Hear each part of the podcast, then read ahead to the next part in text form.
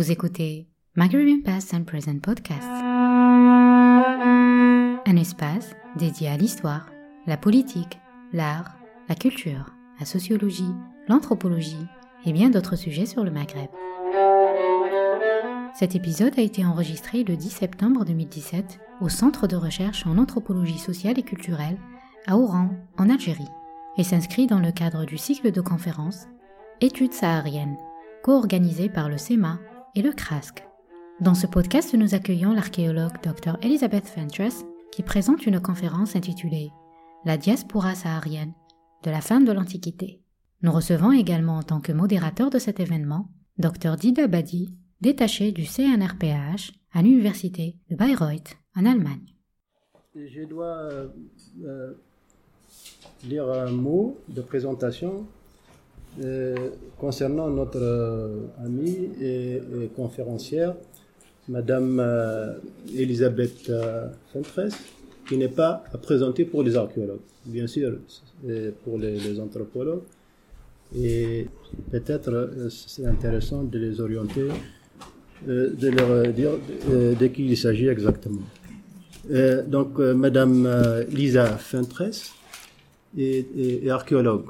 archéologue c'est ça, spécialiste de, de, la péninsule italique, donc italienne, et aussi de l'Afrique du Nord. ça, c'est des informations que j'ai eues de, de, Wikipédia. Vous pouvez les, consulter. Donc, c'est pas des choses euh, privées en quelque sorte, qui sont sur Wikipédia déjà. Donc, elle, elle applique euh, donc l'archéologie à, à l'histoire sur la longue durée. Elle a fait d'innombrables publications sur l'Afrique du Nord, à la période antique, et, des publications et des ouvrages aussi. Je peux citer ici euh, un, de ces ouvrages qui, nous intéresse euh, plus particulièrement, à savoir donc la céramique islamique maghrébine du Moyen Âge, qui est paru en 2011 et, d'autres aussi. Donc, il a participé aussi à beaucoup de, fouilles, des chantiers archéologiques en Algérie, en Tunisie, au Maroc aussi, donc en Afrique du Nord de manière générale. Et euh, aujourd'hui, donc, il élargit donc son, sa perspective pour donc euh, nous nous parler euh, donc de, de, de, ces de ces nouveaux thèmes. D'après moi, c'est vraiment c'est un nouveau thème très intéressant. Euh, à savoir donc la diaspora saharienne à l'époque antique, pendant l'Antiquité. Donc je lui donne la parole euh, sans, sans, tarder. Vous avez la parole. Merci Dida. Et je voudrais remercier aussi beaucoup Krask, euh, Monsieur Mahamdi et Robert Parks de m'avoir invité à, à voir votre très jolie cité d'Oran et euh, je remercie aussi Dina Badi à, pour avoir accepté de modérer cette session. Je dois préciser que ce que je vais dire aujourd'hui prend beaucoup, et donc je lui ai mis son nom euh, d'un article que j'ai écrit ensemble avec Andrew Wilson de l'université d'Oxford, archéologue qui a travaillé euh, en faisant sur les Garamantes, et donc la partie garamantique c'est plutôt euh, de lui. En 484 après Jésus-Christ, raconte Procope, les morts des Aurès ont détruit Timgad avec l'objectif que les Vandales n'auraient pas une base pour s'approcher aux Aurès, ni moins une excuse pour s'approcher. Bien qu'on peut douter des détails, l'assertion du motif on n'a jamais démontré que l'assertion soit fausse ou inventée. Le coupable n'a pas été difficile à trouver. Mastiès, roi mort des Aurès, qui autour de l'année 84, euh, 484, s'est déclaré impérator sur l'inscription et s'est mis à nettoyer son royaume en éliminant la présence urbaine. Mais il reste une mystère qui peut être résumé avec la question quelle mort? Les habitants des montagnes, jouant des ressentiments centenaires contre Rome et sa domination, les paysans avérés d'exactions euh, romaines ou des nomades barbares pillards sur chameaux arrivant de l'Est avec une nouvelle technologie, le chameau, et une vocation pour la destruction. Sur le premier côté, Christian Courtois, Michel Janon et bien plus récemment le regretté Yves Modérant, dont la thèse très approfondie et détaillée sur cette question a éliminé tout au moins toute question d'envahisseurs de l'Est. Et donc, euh, tous ces gens-là croyaient qu'il s'agissait, pour la destruction de Timgad et les troubles qui sont suivis, des morts de l'intérieur. Sur l'autre côté, on trouve ceux qui euh, pensent que, qui modérant appelés les néo-berbéristes, Charles Dill, Gabriel Comps et Pierre Morisot, qui croyaient tous, si pour des motifs différents, morts des Aurès étaient des nouveaux arrivés de l'extérieur. Ces deux positions rentrent dans un débat historique plus grand sur l'importance euh, des invasions barbares dans la collapse de l'Empire romain. Et pour, disons, pour le nord de l'Empire, on a exactement le même débat. Est-ce que les Lombards, etc., viennent de l'extérieur ou non?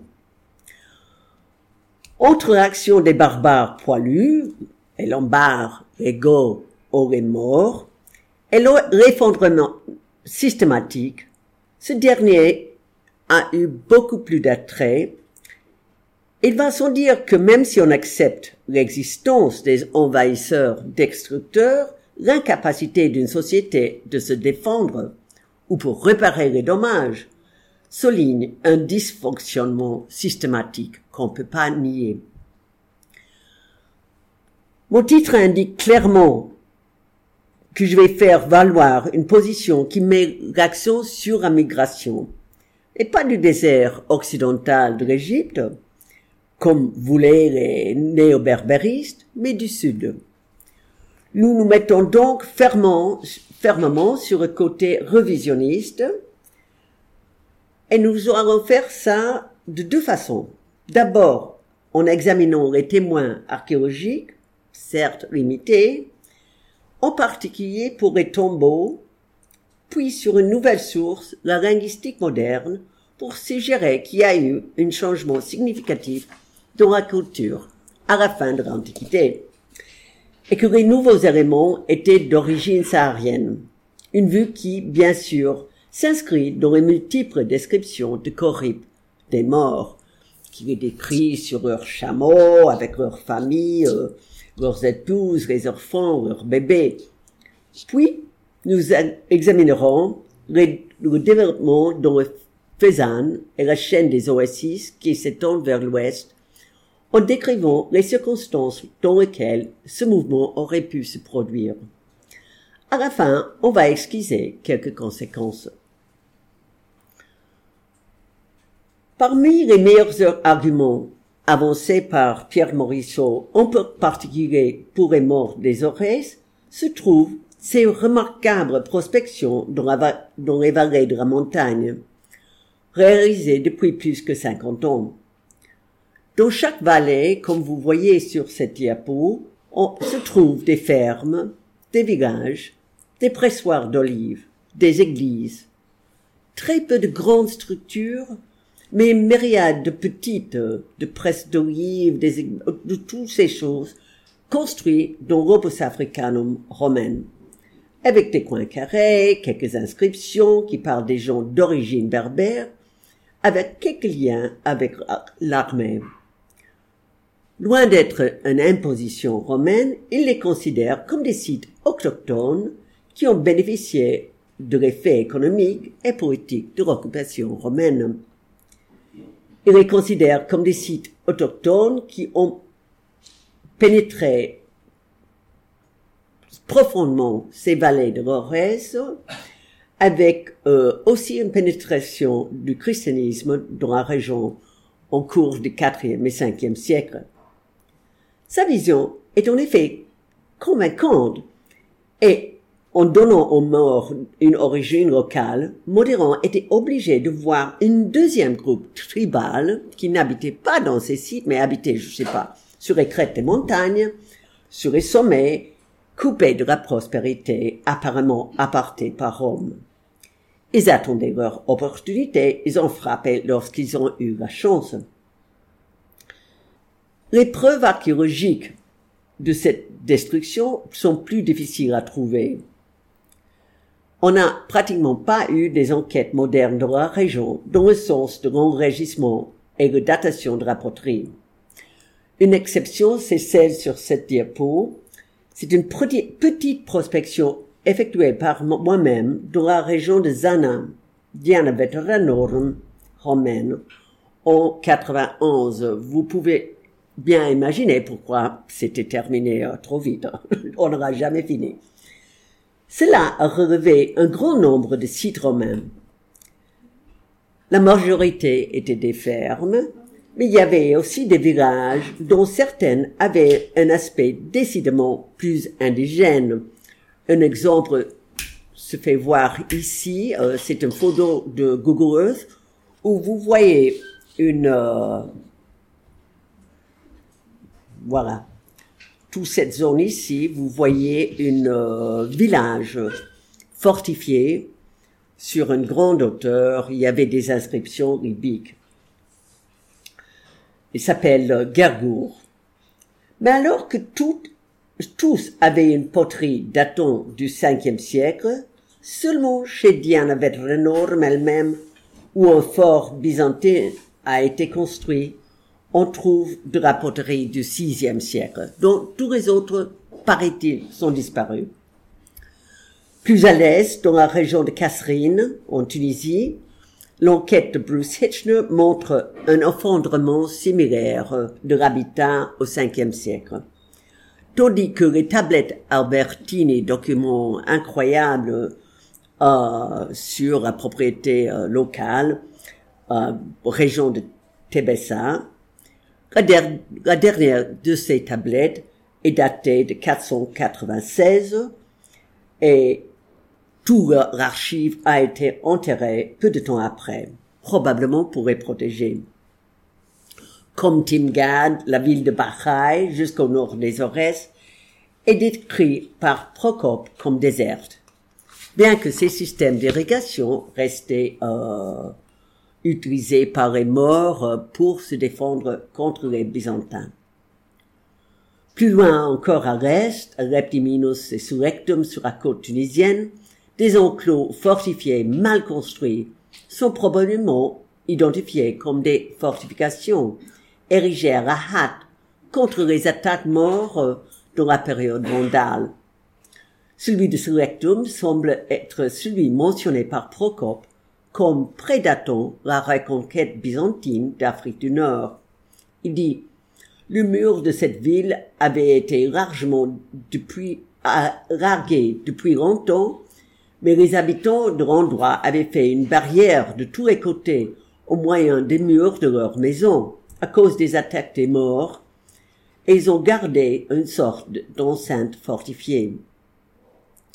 Un paysan, paysage donc de désolation son nouveau site, à part quelques fondations militaires de l'État byzantine. On pourrait raisonnablement faire, voir la, valoir que les preuves archéologiques sont plus que généralement faibles. Il existe toutefois un autre ensemble de preuves qui peuvent être utilisées pour soutenir un véritable changement dans l'habitat de la région. Il s'agit des tombeaux.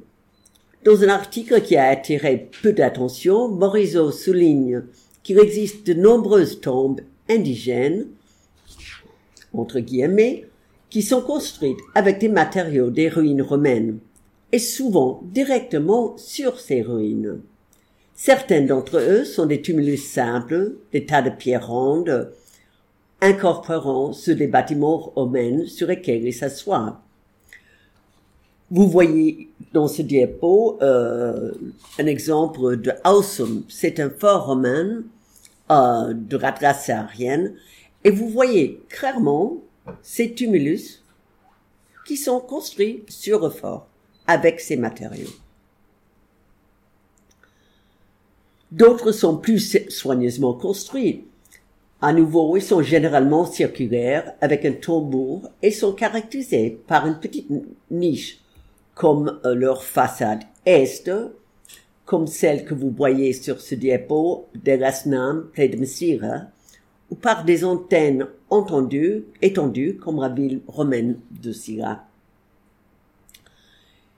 Ils peuvent, comme ceci, être très bien, très grandes, comme deux tumulus à tambour de la région de Négrine, avec des chapelles en trèfle soigneusement construites à l'est, ou assez petits, comme une tombe trouvée sur l'enquête de, Zana, que vous voyez ici sur ce diapo, construite à partir des harpes de la ferme qu'elle couvre, avec une niche claire, probablement pour des offrandes. Ces tombes couvrent également une très large zone, vous voyez ici, de vastes tombeaux avec des chapelles très proches des exemples de Négrine se trouvent aussi dans la Tafilalt et à l'ouest droit au Maroc dit que des tumulus de tambour se retrouvent à Jebel et Taouz, dans le Sahara occidental. Donc, ce sont ces deux-là sur ce diapo. Euh, et c'est là, dans le Wedra, qu'on les trouve aussi maintenant euh, sur une prospection récente. Les dates par carbone 14 de ce dernier rendent euh, 430 jusqu'à 700 après Jésus-Christ. Un monument euh, que vous voyez ici, dans un style apparenté, sans chapelle, mais construit avec deux murs concentriques, est le plus connu de cette série. C'est la mausolée d'Elgour, près de Meknès. C'est certainement un édifice romain tardif. Le radier charbon remonte au septième au moins même le huitième siècle après Jésus-Christ. C'est contesté, il faut dire. Cependant, tout en étant construit dans une tradition indigène et préhistorique, c'est une basina à degrés pour les préhistoriens entre vous, nous n'avons aucune preuve pour aucun monument similaire construit pendant l'époque romaine. Ou plus précisément après l'érection du tombeau de la chrétienne près de Tipaza, probablement par le roi hellénistique Juba II. Les centaines de cimetières romains de l'Afrique du Nord, même dans les Aurès, ne contiennent pas un seul tumulus ou un tombe à tambour. Ils sont cependant, comme vous savez, un type très commun dans le Sahara. Encore plus fréquentes sont les petites structure à côté de la tombe de Zana, que vous voyez sur ce diapo, encore construite à partir des arbres de la ville, villa sur le site. C'est cette euh, structure ici que vous voyez en photo ici. Ce sont des rectangles à trois côtés d'un type généralement interprété comme une chapelle pour incubation, la pratique de sommeil dans les tombes, bien attestée dans les sources intérieures. Encore une fois, rien de tel n'est connu des cimetières romains. De bons parallèles, cependant, proviennent du Sahara profonde. Les structures à trois côtés sont connues du Hogar, de Tassili, ainsi que dans le Faisan.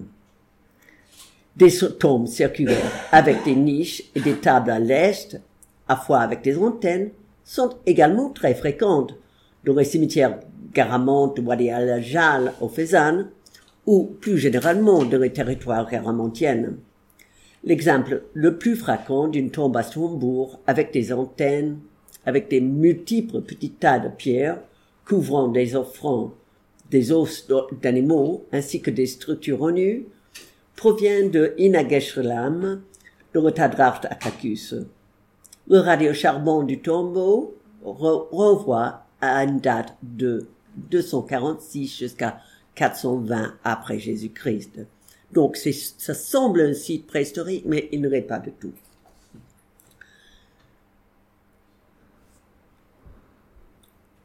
Vous voyez ici l'exemple le, plus extrême des tombeaux de type saharien en Afrique du Nord. C'est, comme vous savez tous, les Djedar, deux groupes de grandes tombes monumentales près de Tiaret. Construits entre le 5e et le 6e siècle, la forme pyramidale sur une base carrée, ils dominent le paysage environnement. Bien qu'ils présentent une relation éloignée avec les tumulus contemporains tels que le Gour, en particulier dans la plateforme à l'extérieur que vous voyez ici euh, en bas, qui a servi à des fins de culte, ils sont entièrement originaux. Les inscriptions, en grande partie illisibles et ornées de reliefs, ont été justement identifiées comme des tombes princiers d'une dynastie qui a dominé la Mauritanie, qui a utilisé des constructeurs locaux mais qui étaient eux-mêmes issus d'une tradition culturelle différente. C'est évident où je veux en venir. Nous devons rechercher les origines du type au Sahara, où, en plus de la référence égyptienne évidente, on a aussi, par exemple, le cimetière royal de Garama, euh, qui vient immédiatement à l'esprit. Là aussi, on trouve euh, des pyramides. Les tombes carrées et les pyramides, à la fois en pierre et en briques, sont des types communs des tombes dans les cimetières garamantiques classiques et tardifs dans le Wadi al-Jal. Bien que, évidemment, ils sont sur une échelle beaucoup plus petite que les Djedar. Vous voyez ici les reliefs qui décoraient le, le Djedar A où on voit un chameau et un lettre libique et une série de, de gens représentés en chasseurs. Ainsi, les tombes romaines tardives, à la fois dans l'ouest et dans la région de l'Orès, représentent une rupture radicale avec le passé immédiat et ne peuvent guère représenter une mémoire culturelle locale d'ici, parce qu'il s'agit de 500 ans depuis qu'on a construit des choses du genre. Ici, vous voyez euh, leur distribution, euh, qui est assez remarquable. Aucun tumulus tardif n'est connu dans le tel, mais il se trouve bien à l'intérieur de la zone prédésertique, au nord de Silla, c'est-à-dire on est ici, au nord de Silla, on les trouve ici au nord des Aurès, là c'est le tombeau de Zana, et à travers tout cela, mais même ils arrivent jusqu'à Rorané euh, et euh, pardon euh, dans le tombeau de Magruel. Je vais passer maintenant à un autre type d'évidence et c'est les changements linguistiques. Donc ça c'est tout à fait neuf. Je suis pas linguiste moi-même, donc il faut euh, prendre avec un grain de sel. Il s'agit euh, d'une euh, chercheur américain. Ah, je n'ai pas corrigé, je suis pas anglaise, je suis américaine. Ça, je voudrais dire, mais j'aurais oublié. Donc, s'il n'y a pas de doute que les langues berbères ont été utilisées dans l'Afrique du Nord dans la période hellénistique et au début de l'époque romaine, comme le montre l'inscription de Douga et beaucoup d'autres, cela est beaucoup moins clair à la fin de la période romaine. La recueil des inscriptions libyques recense 1125 inscriptions de la Tunisie et de l'Algérie, dont aucune ne peut être datée plus tard que le troisième siècle après Jésus-Christ. Les alphabets du Nord sont différents de ceux caractéristiques du Sahara, bien que toujours liés, c'est évident. Ceux-ci sont la tifinagh ancien et le soi-disant tifinagh moderne, dont les lettres apparaissent déjà sur les blocs réutilisés pour la construction du tombeau de Tiniman, Tininan au quatrième ou au cinquième siècle après Jésus-Christ. Les alphabets libyques semblent avoir disparu dans le Maghreb vers la fin du troisième siècle après Jésus-Christ, sous la pression de l'habitude épigraphique latin et aussi de la vitalité continue du punique, au moins comme langue parée.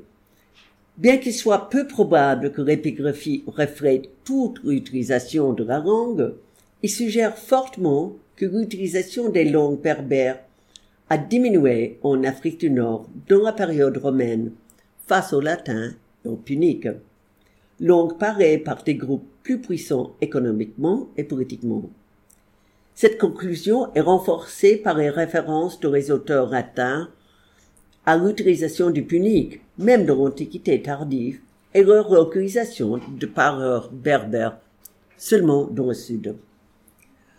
Comme il a commenté Claude Répéré et d'autres, l'absence de traces de la langue berbère en Saint-Augustin est frappant.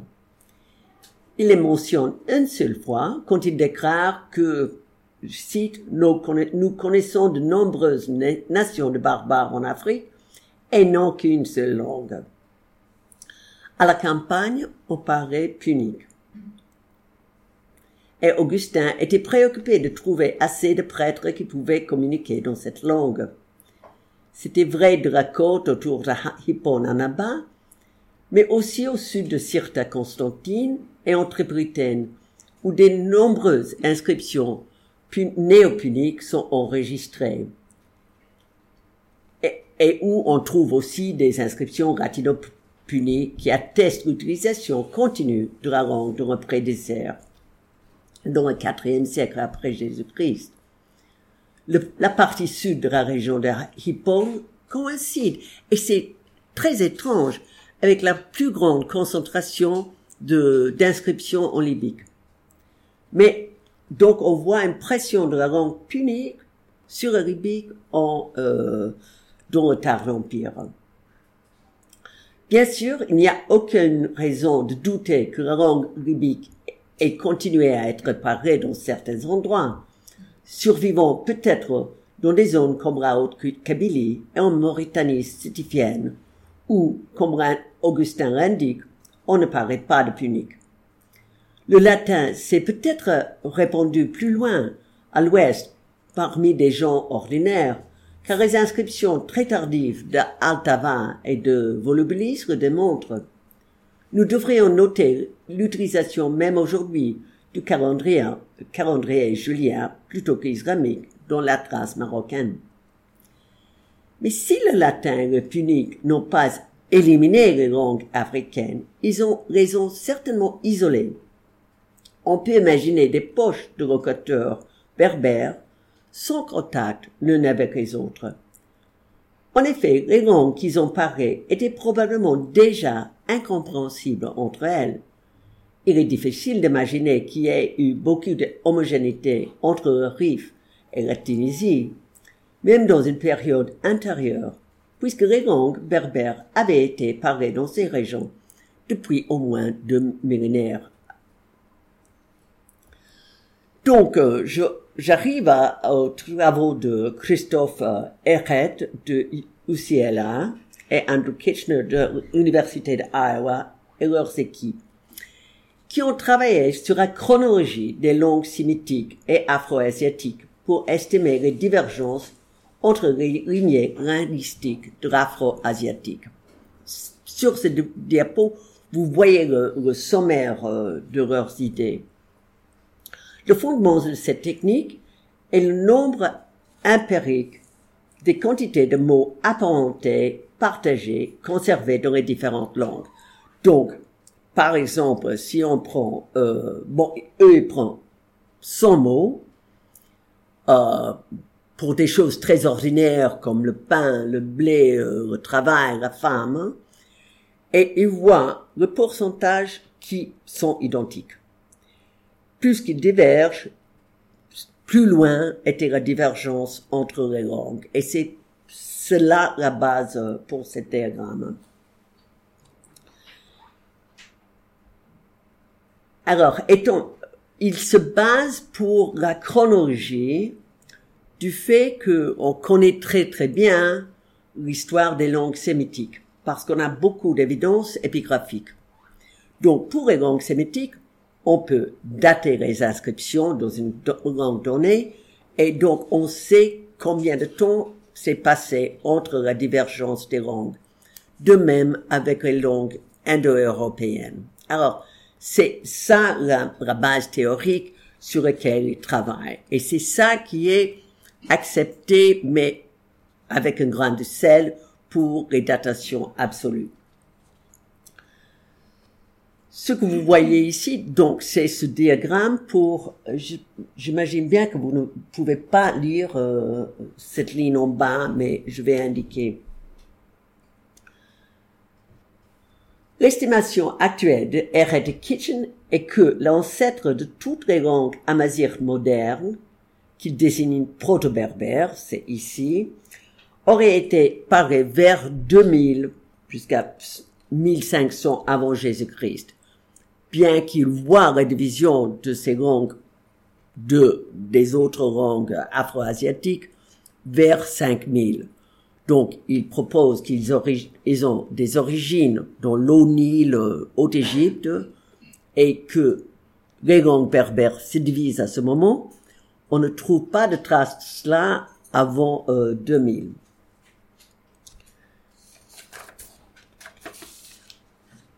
Alors, les premiers sont représentés par Zenaga, et c'est cette colonne ici, euh, dans la Mauritanie. Et donc, c'est une langue qui s'est diffusée à travers l'Afrique au moins 2000 avant Jésus-Christ. Une deuxième expansion majeure s'est produite vers le milieu du premier millénaire avant Jésus-Christ lorsque les langues filles de la première groupe, les formes ancestrales des langues telles Siwa, Khadamez, Nafusa, Touareg et Shila, se répandent dans les zones désertiques orientales et centrales, à l'ouest jusqu'à la Mauritanie occidentale, et des langues ancestrales de la dans la région occupée par la Numidie et les Mauritanie. Donc c'est cette colonne ici serait Kabyle, et tous les autres une autre branche. Donc la s'est divergé à ce moment-là. Mais ça ne veut pas dire que c'était limité à la Kabylie. C'était probablement la langue parée dans la Numidie et les Mauritanie entières. Mais ce qui nous intéresse ici sont la groupe indiquée en gris qui, qui comprend les langues de Mzab, Huargra, les Oasis occidentales, avec celles des Orez, Chawia, de l'ouest de l'Algérie et de Rif marocaine. Encore unies en 300-400 après Jésus-Christ, ces langues ne se divisent que plus tardivement. Les distances linguistiques entre eux se ressemblent à celles entre les langues descendantes du latin, comme l'italien et l'espagnol, qui, voyons, se sont divisés vers le même moment. Il s'agit d'un résultat tout à fait inattendu et suggère que toutes les langues berbères maintenant parlées dans le Maghreb occidental, à l'exception du Shilha dans l'extrême sud-ouest et de la, de Kabyle, dérivent d'une langue parentale unique qui a pu introduire une nouvelle version unifié de la langue, en éliminant effectivement les traces restantes des langues parées en, dans le temps de Massinissa partout, sauf dans la Kabylie. Pour être si efficaces, ils auraient dû être la langue du gouvernement et du commerce. Cela semble suggérer que Gabriel Camps avait raison, et les royaumes successeurs berbères de l'Occident les créateurs du Jeddah, étaient beaucoup plus puissants et plus vastes que Courtois ou Modérant l'avaient cru. Si leur origine était en effet dans le Sahara, c'était cette nouvelle version de la langue qui prévoirait sur les territoires conquis au Ve siècle. Touareg est un parent proche de cette groupe. Il semble s'être séparé dans la période d'expansion précédente en tant que longue sœur dans un langage du dessert qui se dépresse vers le nord. Il est immédiatement évident que la division de cette groupe de langues se compare très précisément à celle des tombeaux, du Sahara dans tel qu'on avait vu. Il est significatif que soit la nouvelle langue que les tombes sont absents dans la où la langue parée aujourd'hui semble descendre de celle parée d'une période beaucoup plus ancienne. Les inscriptions de l'alphabet libyque ont également été réintroduites plus au nord à cette époque.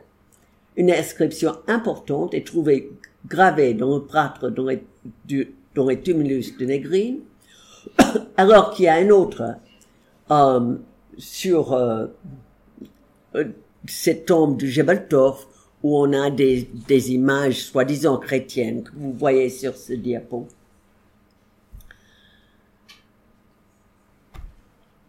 Modérant souligne à juste titre que Procope ne fait aucun doute que les morts de Yaudès étaient les mêmes morts vivant les Aurès de la destruction de Timgad en 484 après Jésus-Christ. Si nous postulons qu'ils étaient des immigrants de Sahara, ils auraient dû arriver aux Aurès à une date antérieure, soit de la trace saharienne au sud-ouest, soit jusqu'à la ligne des Oasis qui s'étendent de Tamanrasset à Ouargla et à Tougourt. Mais les grands nombres qu'ils semblent représenter, et si on veut croire qu'ils ont parlé essentiellement la même langue les groupes qui ont déménagé dans la Mauritanie et construit le Jeddah, ne devraient pas avoir apparu le long de la frontière romaine, le Limès, avant la conquête des Vandales, ou, en effet, beaucoup après cela, comme ils sont spécifiquement mentionnés comme ayant eu une alliance avec les Vandales. C'est la lettre bien connue de Saint Augustin à Boniface, comte d'Afrique, écrit en 427 après Jésus-Christ, qui nous donne le clé de l'argument. Il commence en se rappelant comment, quelques années auparavant, il avait visité Boniface, qui était alors euh, le chef du limès de la frontière romaine, dans le Rodin. Boniface était en deuil pour sa femme. Augustin s'est mis à le persuader de ne pas renoncer à la vie publique en raison de l'importance de protéger l'Église contre les incursions des barbares. Mais en 427, quand Boniface s'est vu chargé de toute la province, Augustin estime que son inaction, malgré son armée considérable, le rend responsable de la chute de l'Afrique. Il dit, que dirais-je? Que dirais-je de l'Afrique dévastée par les barbares, même de l'Afrique sans que les personnes les arrêtent sous le poids de vos propres affaires, vous ne faites rien pour détourner ces malheurs. Quand Boniface n'était que tribun, il domptait, contenait toutes ces nations avec une poignée d'alliés qui auraient cru que Boniface est devenu comte et établi en Afrique, avec une grande armée, un grand pouvoir, les barbares seraient avancés avec tant d'audace, auraient tant ravagé, tant pillé et changé en solitude tant de lieux naguère si peuplés. Même si l'exagération rhétorique est claire, il est également clair que Rimès avait cédé, soit dans le Hodna ou soit euh, dans les Aurès même. La conquête des Vandales quelques années plus tard, et en tout cas la complète désintégration de la frontière, laissant les passages de des Aurès ouverts. En effet, c'est exactement ce qui dit Procope. Je cite, les Libyens ont repris une grande partie du territoire. Nous dirons que les tribus sahariennes sont venues par les deux voies. Certaines se sont installées dans les Aurès, certaines continuant dans les Mauritanie. Alors, contre cette idée, Modérant oppose mais ce sont des nomades. Qu'est-ce qu'ils savent de l'irrigation? Comment peuvent-ils inonder les plaines autour de Bahreïn, utiliser les canaux d'irrigation? Alors, je vais brièvement euh, résumer euh, la dernière partie parce que c'est tard de, de cette euh, conférence avec un aperçu sur les garamantes. Pas pour donner qu'il s'agit des garamantes qui arrivent, mais pour donner un exemple de du niveau de la culture des soi-disant nomades du désert. Comme vous savez, les Garamontes étaient basés dans le Faisan. De cela, il n'y a pas de doute. Et là, surtout dans cette zone de Wadi Rajal, et aussi en bas, on a eu deux énormes projets, malheureusement arrêtés en 2011. Euh, celle de euh, Mario Riverani euh, au sud et celle de David Mattingly dans euh, la zone de Garama. Tous les deux des prospections avec des fouilles et qui nous ont relevé euh, beaucoup de ce qu'on a plus que ce qu'on savait des Garamontes avant. Donc, sur cette diapo, on voit la zone intéressée, c'est une zone sèche, mais avec beaucoup de ressources d'eau souterraine qui étaient exploitées. Euh, je vois que vous avez un projet sur cela. Euh, il faut signaler un très joli article de Andrew Wilson sur euh, l'origine en Afrique du Nord des Fogarats. c'est comme ça qu'il se présente les Fogarats au Faisan, très très lisible. Et le projet de Mattingly a, mis euh, sur euh, le, les, ils ont pu euh, localiser outre 500 de ces fogaras. Donc là, sur ce diapo, vous voyez comment ça fonctionne. Ça tape des sources, comme vous savez, souterrains et les porte vers des oasis. L'origine de la technique est assez connue comme dans l'Iran où ça fonctionne encore aujourd'hui.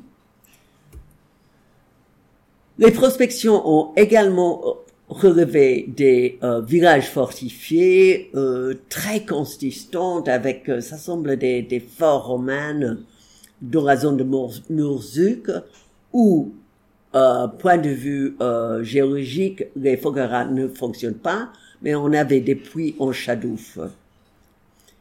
Là, les datations sont 4e, 5e siècle. Donc, c'était une région beaucoup plus peuplée qu'il n'aurait euh, bah, jusqu'aux années 50, quand on a commencé à avoir des puits euh, motorisés. Euh, on a repeuplé ces régions, mais pas à ce point.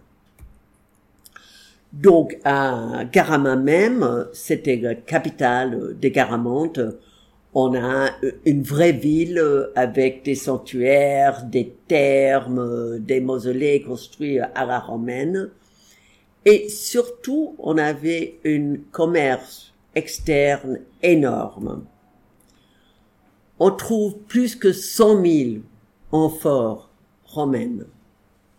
On trouve une quantité immense de poteries euh, romaines de verre, surtout égyptienne, et euh, l'archéologie vraiment a, a, donné un aperçu sur ses contacts avec la Méditerranée très important.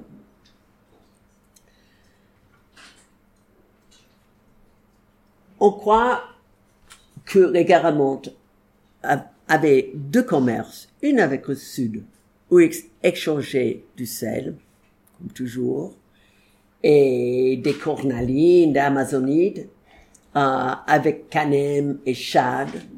Ils les échangeaient pour les esclaves et peut-être pour de l'or, mais on n'a on n'a pas les preuves. Mais les esclaves sont certains. Le deuxième commerce se faisait évidemment avec la Méditerranée où ils échangeaient des esclaves contre surtout le vin, mais aussi la poterie, l'huile d'olive, poisson salé. L'ampleur de la quantité des importations romaines ainsi que le demande des esclaves du monde romain suggère que la traite des esclaves entre les Garamontes et le monde romain pourrait au moins égaler, si ne pas dépasser l'échelle des traites des esclaves transsahariennes médiévales au début de l'époque moderne, de 5000 à 10 000 esclaves par an arrivaient du sud du Sahara vers les côtes de la Méditerranée.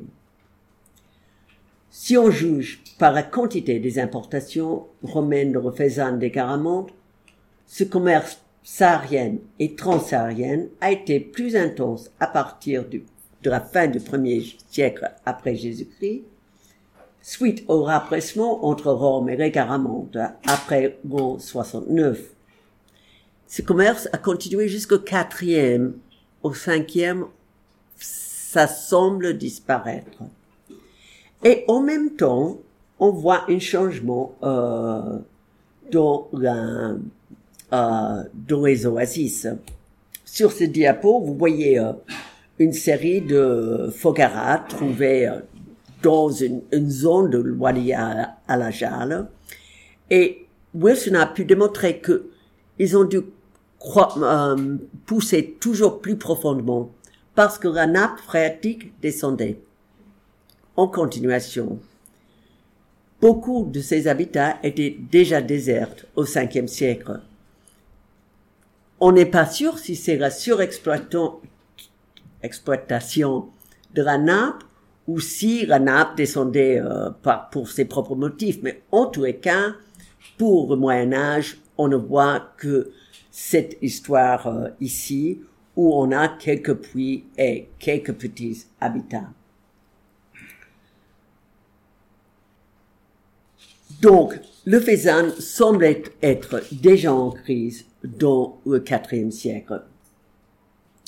Les effets régionaux plus larges de ce processus peuvent être facilement imaginés. La population qui pourrait être soutenue dans le faisan doit avoir considérablement diminué et clairement le commerce saharien à longue distance a également souffert. Est-ce que la population de la région de Murzuk et ceux qui ne pouvaient plus être soutenus dans le Wadi al-Ajal étaient-ils simplement assis là-bas pour mourir de faim, de soif? Euh, Étant donné l'importance du sujet et la nouveauté donc, des données, je demande de l'indigence à la salle pour euh, non, je. Pour continuer. je, en bref. Parce que c'est euh, très important pour vraiment. Je ne, je ne crois pas. Je crois que les caramontes ont eu euh, des effets sur la tripolitaine, euh, pas sur cette région que, que j'indique ici. Je crois que des processus semblables, et on a euh, les Fogaras de Tamentit, etc., qui ont part qu'il y avait d'autres groupes puissants comme les Caramantes dans le sud-ouest algérien, dans la saharienne par exemple, qui ont pu être l'auteur de ces invasions euh, dans la zone du, du Tel et, et de, du nord-ouest. Je termine avec euh, c'est vraiment trop long. L'idée que les mouvements berbères contre et dans les marches sud de la fin de l'époque romaine et pendant l'époque vandale faisait partie d'un processus avec ses racines dans la Sahara profonde serait également adapté à la propagation tardive vers le nord des tombes et des alphabets plus près de Tivinar saharienne. Ce qui a besoin de changer, Peut-être c'est notre conception des barbares. Fait, le fait qu'ils venaient de plus loin n'implique pas qu'ils manquaient de grandes compétences techniques et organisatrices. Leur création de tombeaux de type saharienne souligne la nature très consciente de cette occupation du tel. Le tombeau de Siga avec ses antennes, ou les enceintes de culte funéraire à Girza, beaucoup plus petites, reflète non seulement les cimetières sahariennes contemporaines, comme Srad et Nagrashrem, mais aussi des tombes d'antennes sensiblement plus antiques de la pastorale tardive. Encore aujourd'hui caractéristique majeure du paysage saharien. Comme les Jeddah, il semble annoncer en termes clairs, nous sommes ici et nous venons du dessert les envahisseurs créant des monuments à leur passé. Merci. Euh, merci, euh, euh, Lisa. bon, plus tarder, bon, c'est ce que je dirais, c'est vraiment un, voyage à travers les temps, c'est d'un autre point de vue, d'une autre perspective que celle dont nous avons l'habitude donc jusqu'à présent. C'est-à-dire d'habitude dans ces, problématiques concernant l'Afrique du Nord, c'est surtout à partir d'une perspective romaine que nous appréhendons l'histoire.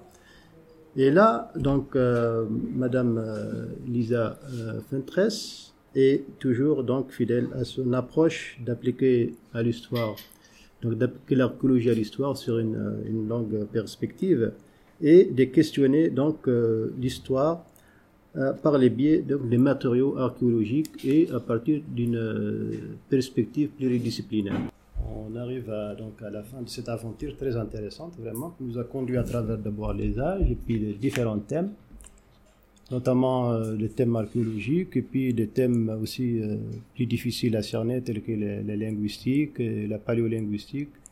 Et c'est vraiment, euh, de mon point de vue, c'est quelque chose de très intéressant. Une pluridisciplinarité vraiment à, recommander ou à encourager aussi de la part des chercheurs, notamment les anthropologues aussi, c'est pas seulement les archéologues, les historiens, introduire donc d'autres dimensions, d'autres disciplines périphériques pour avoir une autre vision de notre histoire, parce qu'il s'agit de la connaissance de notre histoire à partir euh, d'autres matériaux qu'uniquement les, sources écrites euh, des anciens auteurs romains, Strabon, etc mais aussi à travers aussi des matériaux archéologiques palpables, matériels. Voilà. Et qui, qui, vont nous pousser donc à nous interroger sur la, nécessité de voir ce qui est plus important. Les monuments romains qui est percé par euh, une attaque euh, des barbares ou l'attaque des barbares qui sont en fait les vrais Africains qui ont attaqué le, le les envahisseurs romains, même si les Romains, c'était aussi des, Africains qui ont, qui ont, aussi édifié les, les, monuments romains aussi, c'était des, architectes, des maçons africains. Donc toute cette complexité, donc des, visions différentes, donc d'approches différentes, etc., qu'il faudrait encourager et reconsidérer. Merci beaucoup, euh, Madame Fintress.